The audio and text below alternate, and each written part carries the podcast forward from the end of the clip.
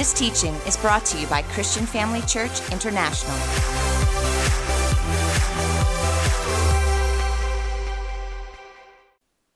Well, good evening, Christian Family Church, and all those of you that are watching for the very first time. It's great to be with you this evening, and I'm so grateful for the opportunity that Apostle Theo and Dr. Bev have given me to minister the word to you today on this platform. Praise the Lord. Well, we're right in the throes of a new series. It's complicated, but doesn't have to be. What a great title. Didn't Pastor Johnny last week do a great job in exposing the five lies fed to us as believers. Well, I believe that today you are going to be just as blessed by my subject that I'm not yet a specialist on, but praise God, I will be before Jesus returns. And when I tell you what the topic or the subject title is, I know you'll agree with me. It's long been known that Christian Family Church doesn't only exist for its members, but it also exists for those who have yet to become members. So I'm aware that there may be some of you that do not know who I am, so allow me to introduce myself. I'm Pastor Andre. I'm married to Christine, my wife, Pastor Christine. We've been married for 26 years. We have two daughters. My eldest has just recently had baby Abigail, which makes us, which makes me a grandfather, and obviously Pastor Christine a grandmother. We've been involved with Christian Family Church for 25 years, and we've had the privilege to serve one of the greatest prayerful men of God that I have ever known, and in my lifetime, I believe will ever know. So, being married for 26 years has afforded me, it's afforded, afforded me the opportunity to make many, many, many mistakes. And for those of you that have been part of Christian Family Church for many years, some of my mistakes you'll be well acquainted with. And I think really that's what partly qualifies me today to be able to teach on this subject marriage.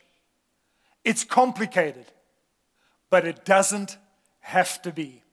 Before we get into the body of the message, I'd like to make one or two statements as a means of introduction. First of all, and these are relevant to marriage. First of all, every single person on the earth is born selfish. Every single one of us were born selfish. Listen, you just have to have been a child or be a parent to know that kids are by nature selfish. Now, selfishness in itself is not, is not a bad thing. It means to care for oneself. So, so being selfish is okay when you're a child. But when you're 40, it's no longer good to be selfish.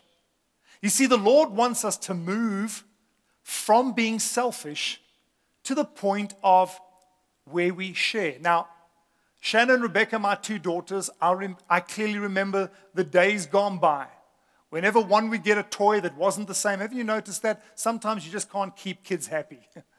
I'd get Shannon a toy and I'd get Rebecca a toy, and before long you'd hear this shouting, you'd hear the shouting in the room mine, mine, mine, mine. And eventually you just have to get up and you'd have to go and resolve it. Inevitably, one of my girls was not happy with what they had, and they wanted what the other daughter had. So eventually, you just have to jump in there when all patience is worn thin, and you have to say to whoever's whining, just please give it to her. To which Shannon would respond, Dad, it's mine. I said, Listen, Rebecca's got stuff that's mine. But for the love of Pete, just to stop the arguing, please won't you just give it to her for peace sake? So the Lord wants us to move from that selfish nature that we have to a sharing nature. There's nothing greater for a father than to witness his two daughters each receive their gifts, be thankful for it, and be willing to share with one another without fighting or arguing. You get this overwhelming sense of pride, thinking, you know what? I did it. And I believe the Lord feels exactly the same way when we as couples and husbands and wives migrate from being selfish to sharing. But let me just say this, ladies, as I speak about sharing. There are just some things that a husband is never going to share. Unfortunately, it's a weakness we have. And one of those things that we refuse to share is food. Correct. You know, it's amazing. We'll pull up to McDonald's or or a Burger King, and I'll say to Chris, "What is it that you want?" And you guys will you guys will attest to this. I'll say, "Babe, what do you want?" She'll look at me and she'll say, "Nothing." I'll just share some of yours. Oh, no, you, oh, no, you won't. No, you won't. What do you want? I don't know what it is with wives. They always want to dig into what is a man's. I'll say to her, listen, all that I've ordered for myself is mine. Even the fries that fall to the bottom of the bag, those are mine. Order what you, we're not never going to share. You know something funny the other day? They were running a special just around the corner from us at a Greek place. They were selling pork and chicken wraps. So before we placed the order, I said to Christine, Well, what is it that you want? She said, Well, I want chicken. I don't, I don't like pork. I said, Great, because I'm chickened out. I don't want chicken. Order me pork. So anyway, we drive together to go and collect our order. It was a takeout order being locked down. And so then we went and parked by the, by the little river that was there. And I'm eating my pork wrap. And I look at her and I said, What are you having? She looks at me. She says, A pork wrap. I said, What's left in the bag? She said, The chicken wraps. I said, Oh, great. So you've now gone and eaten. You get the point? Ladies, men are never going to share food. And the second thing they're never going to share is a television remote. When we do get hold of that thing, especially once the kids are out the house, when we get hold of that thing, I promise you, we cling onto it like nobody's business. Today, I'm not going to be giving you 10 steps with that as a backdrop, I'm not going to be giving you 10 steps. I really just want to focus on one today. And if we together can just get this one thing right with relation to marriage, I believe we'll be far stronger in our union with one another. And so, my message title under this banner of It's Complicated, but doesn't have to be, my message title is Becoming One. You know, the word one in the English language has actually two definitions. Very interesting. And these two definitions are completely opposite from one another. The first definition is singular. For example, there is one more peanut butter rusk left in the packet. Don't even think about it. It's singular. The second definition of one is this together in unity. Now, that in itself is a message because what one is telling us in Scripture is that we start singular, but when it comes to marriage, God wants us to grow where we are in unity together with one another. So here's a question How do we become one? Now, I'm going to be reading from a common scripture that we all may very well know. But there is something specific that I would like to point out, and I'm going to kick over a few sacred cows in my message today. Preconceived ideas that we may have had about what makes for a really good marriage, and I'm going to be touching on a few of those things. But take very careful notice of what the Bible says in Genesis chapter 2 and verse 24. It says this it says, Therefore, a man shall leave his father and mother. Great advice. Listen, my message is not about that, but I cannot help but take a moment to mention that there are just some men that, for whatever reason, cannot cut the apron strings from their mom. And way back in the book of beginnings, God says, Therefore a man shall leave his father and mother and be joined to his wife. So one could argue, has a man really, really been joined to his wife if he really hasn't cut the apron strings and the purse strings from his mom? Interesting that the Lord speaks to men about that specific thing. So he says, Therefore, a man shall leave his father and mother and be joined to his wife, and they shall become one flesh. You want to underline that in your Bible. One flesh. You see, for years, I read the scripture as if it said, And they shall become one. The two shall become one. But it doesn't say that. It says the two will become one flesh. Now, listen, folks, this is specifically relating to the consummation of the marriage or the act of coming together physically. We see Jesus uses this truth in Matthew, and it's repeated in Mark. And then Paul, now in this next verse, uses it within the wedding chapter that we find in Ephesians chapter 5 and verse 31. And this is what Paul says. He says, For this reason, a man shall leave his father and mother and be joined to his wife. Notice he's quoting. And the two shall become one flesh. So notice Genesis in the Old Testament, Ephesians in the New Testament gives us the same advice about becoming one. So you can see it does not say one spirit, it says one body. Now, this next verse that I'm going to be reading comes to us kind of from left field because both of those previous verses were referring to marriage, and so we make the assumption that the act of coming together physically always indicates or bears reference to a solid marriage. But look at what it says here in 1 Corinthians 6, verses 15 and 16. This is what Paul says. He says, And do you not know that your bodies are members of Christ? Shall I then take the members of Christ and make them members of a harlot? Certainly not. Look at verse 16. Or do you not know that he who is joined to a harlot is one body or one flesh with her?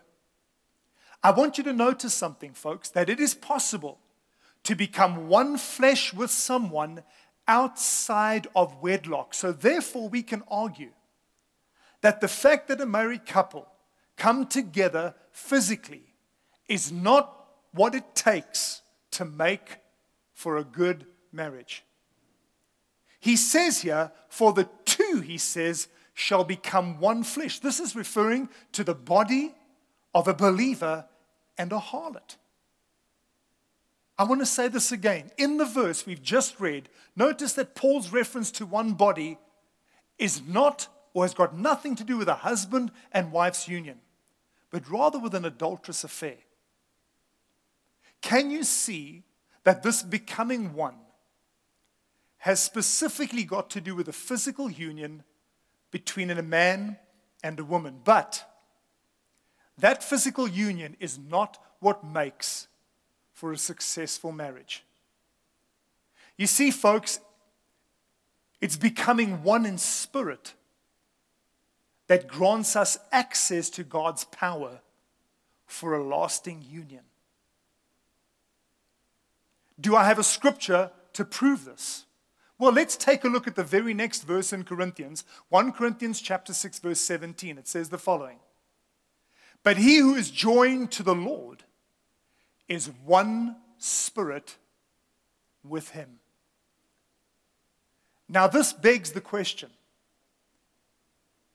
Is it possible for us to become one spirit with our spouses if when we accept Christ, we become one spirit with Him. And I'm talking about one in purpose, one in unity, one in goals, one in spirit. I believe that it is possible to become one in spirit with your spouse. Over and, above, over and above becoming one in flesh, I'm talking about becoming one in spirit. How does this work? Well, Think about it. How did we become one in spirit with the Lord Jesus? How did you and I become one in spirit with Jesus? Simply put, we died. Not physically, but we died to self. And I really pray the Holy Spirit explode this in your hearts today as I speak about how to have a successful marriage, just one thing. So the Lord, so we don't die physically, but we died to self. In essence, we died to our desires. Jesus says this in Matthew 16 and verse 24. As I'm now going to draw a comparison between the born again experience, becoming one with Jesus, and becoming one in spirit with our spouses. Look at what Jesus says in Matthew 16 24. He says, then Jesus says, said to his disciples, If anyone desires to come after me, let him deny himself, take up his cross, and follow me. Now, Luke records Jesus saying it this way Luke says, Pick up your cross daily and follow me. So we can therefore conclude that if the way we come into a relationship with Jesus, the way we become one in spirit with God is by dying to self, surely if the same ideology and spiritual principle is applied to our marriage, we and our spouses can become one in spirit. If you want a great relationship with the Lord, you're going to have to learn to die daily to self. Let me say this if you want a great relationship with your spouse, you are going to have to learn to die daily to self. So let's further contrast this for a moment. If the same truth applies to becoming one with the Lord and then becoming one with our spouse, you see, when we come to Jesus, or when you come to Jesus, what you're saying is this Lord, I'm giving up on I and I'm surrendering to thy. Likewise, when you enter into marriage or when you enter into the marriage covenant, you have to be prepared to give up on me and surrender to we. You've heard me say this before, those of you that know me, that the only thing I is good for is the cross. Paul the Apostle said, I have been crucified with Christ. I no longer live, but it is Christ who lives in me. And the life that I, now, that I now live, I live by faith in the Son of God who loved me and gave himself for me. It was Jesus when he prayed, said, Lord, not my will, but thy will be done. I think when you wrap all this up, I suppose what I'm saying that successful marriages or unions are made of two people, made out of two people that would rather fight to be humble than fight to be right. I recall some years ago, Pastor Bev shared this example with me, and I thought it was so beautiful that I wanted to include it as an example of what I've just been saying about dying to self. You know, Pastor Theo is a creature of habit. And if you're watching this Apostle Theo, which I'm sure you are, Pastor Bev told me the story. That Pastor Theo is a creature of habit. He always goes during the same weeks of the year to either Disney or to Hawaii on his vacations. Pastor Bev was saying to me, know, Pastor Andre, I like going around variety, I like action. She says, But you know, when I see the joy that the routine brings to Apostle Theo's heart, waking up in the morning and praying, she says, It's a sacrifice I'm more than willing to pay because it blesses me. And then she said, Besides, I get to go with you to Zambia and go to Cuba and all over the place. So I get my fix. But I thought that that was such a beautiful example of Pastor Bev putting Pastor Theo's desires and needs over and above her own. Now, one could argue, but that's not the way to live. But hey, look at their marriage. I don't know a couple that is a greater example of faithfulness, dedication in a marriage union than our apostle and Pastor Bev. Let me say this, because your response may be something like this to, to that illustration. Well, talking about dying, Pastor Andre. I'll die the moment she does. I'll die. There's a condition. You put in the condition on You're saying, okay, I'll die the moment she does. You see, there's a problem with that mindset because Jesus didn't make that a condition before he died for us. He didn't say to the Lord, hey, listen, I'll go to the cross, I'll die for them, but please um, Father, just throw me a bone. Let me just see that there's something in their hearts that are inclined towards me, that, that this will be kind of a 50. No, no, no, Jesus didn't do that. Think about it for a second. Jesus Christ, the one with all authority, the dominant, so to speak, died first so that we could live. You see, I also believe that in marriage, there will always be two different personalities. And it needs to be the stronger of the two personalities that dies first. So, in your marriage, where you are right now, I'm sure by now, since you've known each other for a long time, you know exactly which is the dominant personality between the two of you. It's the one that's dominant that has to take the first step of humility and just decide I'm going to die a little bit more. Trust God for the grace to do it and forgive a lot easier. Now, I'm about to look at a very, very powerful scripture on covenant. But before I do that, I want you to listen very carefully to what I'm about to say. Because marriage is a covenant, right? Between two people. A covenant cannot be enforced, whether in salvation or in marriage, unless both parties die. I want to say it again. Listen to this carefully. A covenant cannot be enforced, whether in salvation or in marriage, unless both parties die. Now let's take a look at the scripture in Hebrews chapter 9, verses 16 and 17. Bearing in mind everything I've said up until this point about our need to die to self, to kill the selfishness inside of us. Look at what Hebrews 9 says. For where a covenant is, there must of necessity be the death of the one who made it. For a covenant is only valid, only when men are dead.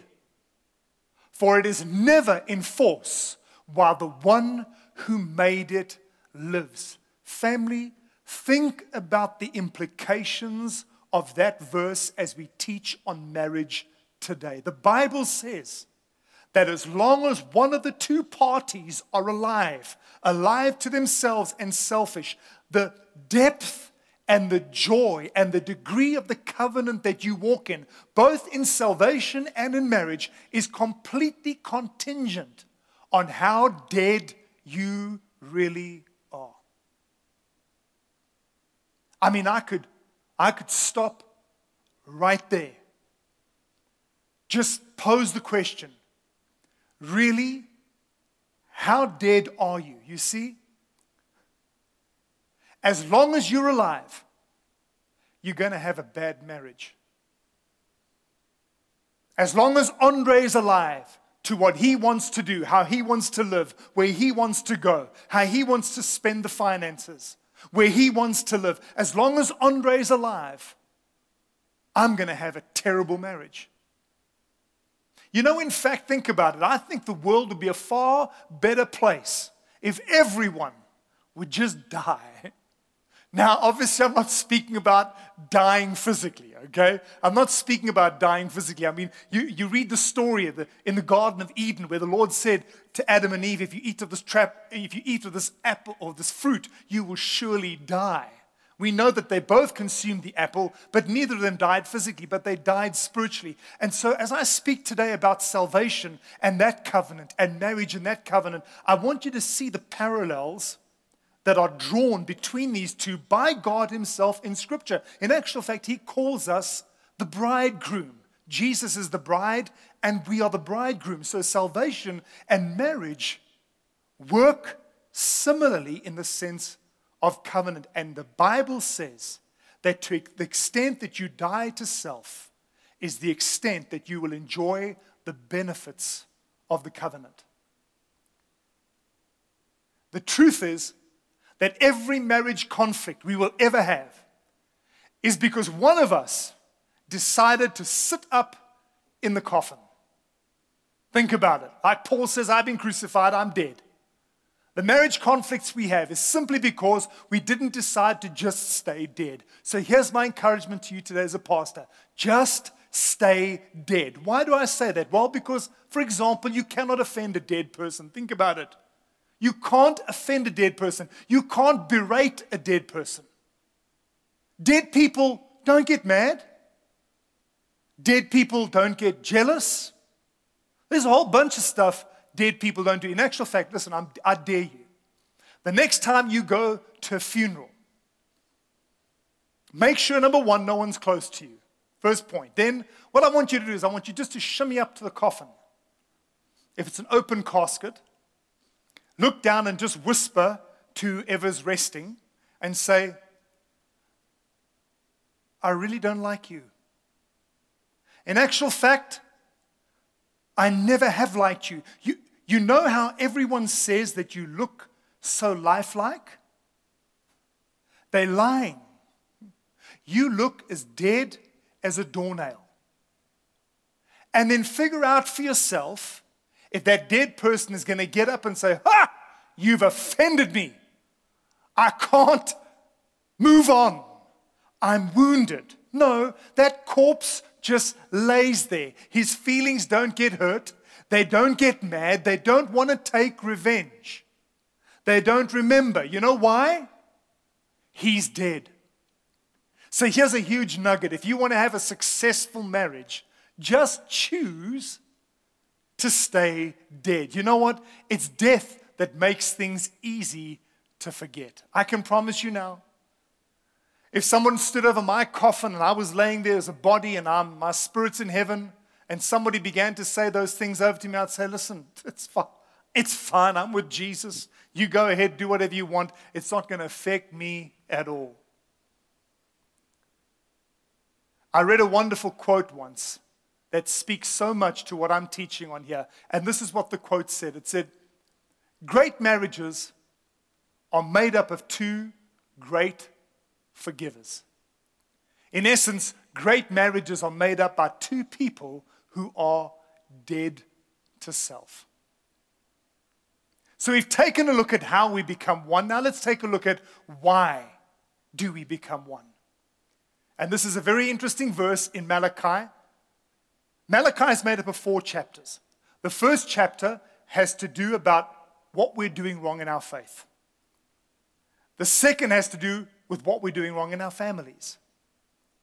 The third one has to do with what we're doing wrong in our finances. And then the fourth chapter is all about the promise of Jesus coming. So, faith, family, finances. When we get those together, Jesus' promise of his return and restoration is outlined in the book of Malachi. So, let's take a look because chapter 2 has everything to say about what's happening wrong within the family unit and also why God is not receiving their offerings or their worship.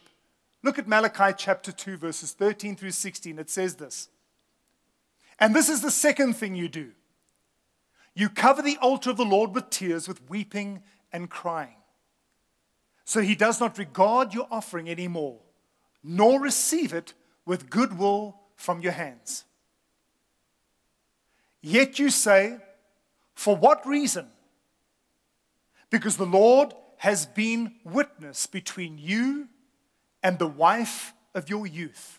So notice over here, the Lord is addressing a problem between husband and wife very clearly. He says this in verse 14. Let's read verse 14 again. Yet you say, For what reason? Why are you not receiving my offerings, Lord? Because the Lord has been witness between you and the wife of your youth, with whom you have dealt treacherously. Yet she is your companion and your wife by covenant. But did he not make them one? Look at this. Having a remnant of the Spirit. So here we can see God is speaking about the spiritual joining of husband and wife and why one. We're asking the question right now, right? God called us and created us to be one. Why one? Here's the answer He seeks godly offspring.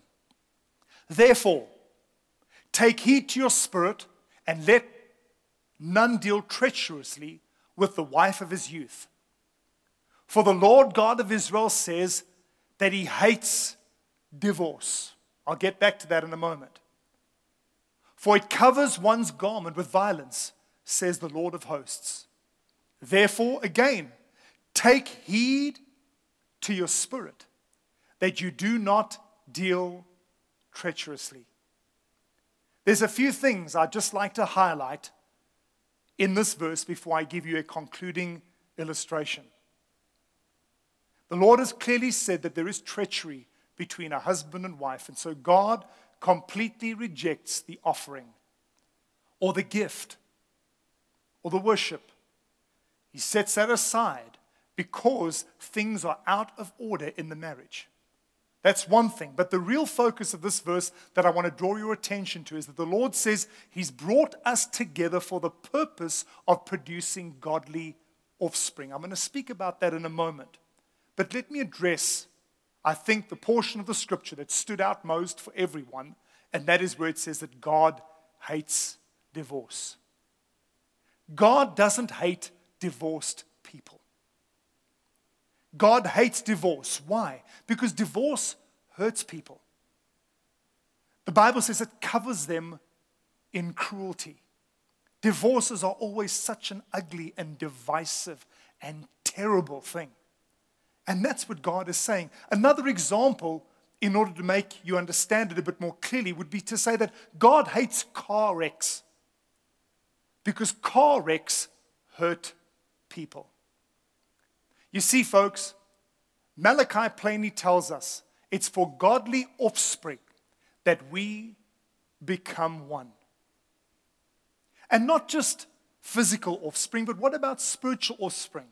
You know, Deuteronomy tells us that when people come together, something happens. And this is what it says it tells us that one of us can put a thousand to flight, but two of us can put 10,000 to flight. God joins a husband and wife together to make them 10 times more effective, 10 times more powerful, so that they can accomplish 10 times more by becoming one as opposed to remaining one. You can accomplish 10 times more. Have you ever wondered why God in the Old Testament introduces himself as the God of Abraham, Isaac, and Jacob? It's not just because God is announcing that He's a God of imperfect people, but more importantly, He's saying, guys, I'm a generational God.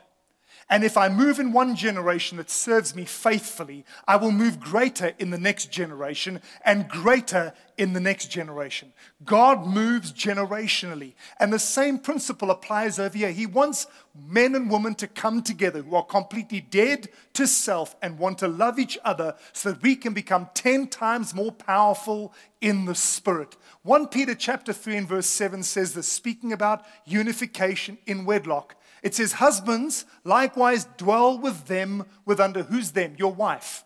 Dwell with them with understanding, giving honor to the wife as to the weaker vessel, and as being heirs together of the grace of life, that your prayers may not be hindered. Now, why the Lord didn't switch that around and say to the wives, dwell with your husbands with understanding. I think because husbands are a lot less complex, basically. I mean, feed us, give us a TV remote, and um, we're, we're happy. We're a lot less complicated. But the Bible says to husbands, dwell with them in an understanding way. So, guys, that'll take the pressure right off. We're never going to understand them. Let's just die to self, live with them, and be spiritual dynamite together. You see, folks, we can't be praying for the world, no matter how well intentioned your prayers may be, while there is discord in our marriage. In actual fact, the only prayer that God wants to be hearing from us when we're out of order, like spoken about in Malachi, is this He wants to hear us say, Lord, grant me more grace in order that I may die to self. Lord, as a living sacrifice, I've, I've crawled off the altar somehow. Forgive me and help me get back on there again for your glory. As I wind up this service, I just want to share one or two closing thoughts with you. Suppose for a moment Adam was on the other side of the Garden of Eden when Eve sinned. How do you suppose the story would have played out? Now, please indulge me. I know that this didn't happen, but just indulge me for a second as I make a point in conclusion. As I speculate and paint this scenario, there may be many of you watching online that find yourself in this very position today. So Adam's on the other side of the Garden of Eden when Eve stumbles. The father would have perhaps come to Adam and said to his son, Son, the bride that I created for you has sinned. And as a result, she has to die. I'm so sorry. Now, bearing in mind that the Bible calls us the bride of Christ, just like Eve was the bride of Adam. And just like Adam's bride, every single one of us have sinned and fallen short of the glory of God. I can just imagine God saying to Jesus, Son, the bride I prepared and created for you has sinned and must die. And almost Adam in appeal saying, Father, but I love her. Can you imagine Adam? His response at this news I, I don't want her to die. To which God, I'm sure, would have responded and said, Someone has to. If not her, then who? And I could imagine Jesus as our Lord and Savior saying, Let it be me. I'll die so that my bride can live. What an amazing picture of humility, of sacrifice in order to create a family. This is exactly what Jesus did for us. You see, that family is the perfect marriage. It's not complicated. We just have to be willing to die. So Jesus was willing to pay that price. I want you to take a moment, just a moment, and think about it. Right now, where you're at. Husbands and wives, I'm going to ask you just to hold each other by the hand. And under your breath or in your heart, just say to the Lord, Father, in what area of my life do I need to die more so that this covenant can last? While you're reflecting on that, while every head is cl- closed, every head is bowed, and every eye is closed, if you're watching this for the very, very first time, I've just shared that illustration with you and told you exactly what Jesus was prepared to do to redeem you. And the truth, folks, is you can't have a successful, lasting, fulfilled marriage without Jesus. Marriage is a God ordained institution, it's God ordained. He knows the rules, the laws of marriage, He set them out. And so, if for no other reason today, accept Jesus so that your marriage can be successful. But beyond that, He died for you. And so, while every head is bowed and every eye is closed, I want to pray a prayer with you. If you sense the Lord moving upon your heart and saying, Lord, I want to surrender, thank you, Jesus, for dying for me, I want you to pray this prayer after me. Say this Heavenly Father, I come to you in the name of Jesus.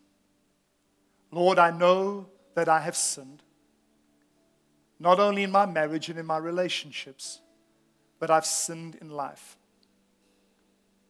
Today I ask that you would forgive me and cleanse me of all of my sin. Come into my heart, Lord Jesus, and save me. Lord, I promise to serve you and to love you until the day I meet you face to face.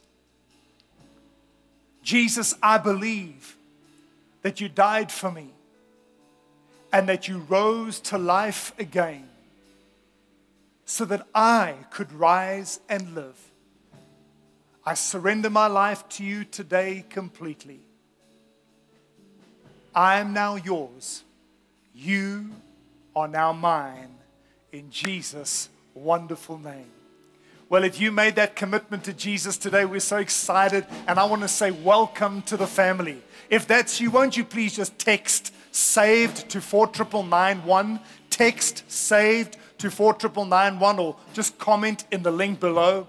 We're just so glad that you've joined us. And really, when we open our doors again, I really hope that you're going to come and visit with us and become part of this physical family. But God bless you, everybody. It's been wonderful spending this time with you. God bless you. And remember, die a bit more to self so that your covenant marriage can be strong. In Jesus' name, God bless you. Goodbye. Thank you for joining us during this episode of Living Life with Dr. Theo and Bev Wolmarans. We hope that through this inspired teaching, you had an encounter with God. If you enjoy the teaching ministry of Apostle Theo and Dr. Bev Wolmarans and would like to enjoy more resources, we hope you will visit our website at www.christianfamilychurch.co.za or for our American listeners, www.christianfamilychurchsa.com.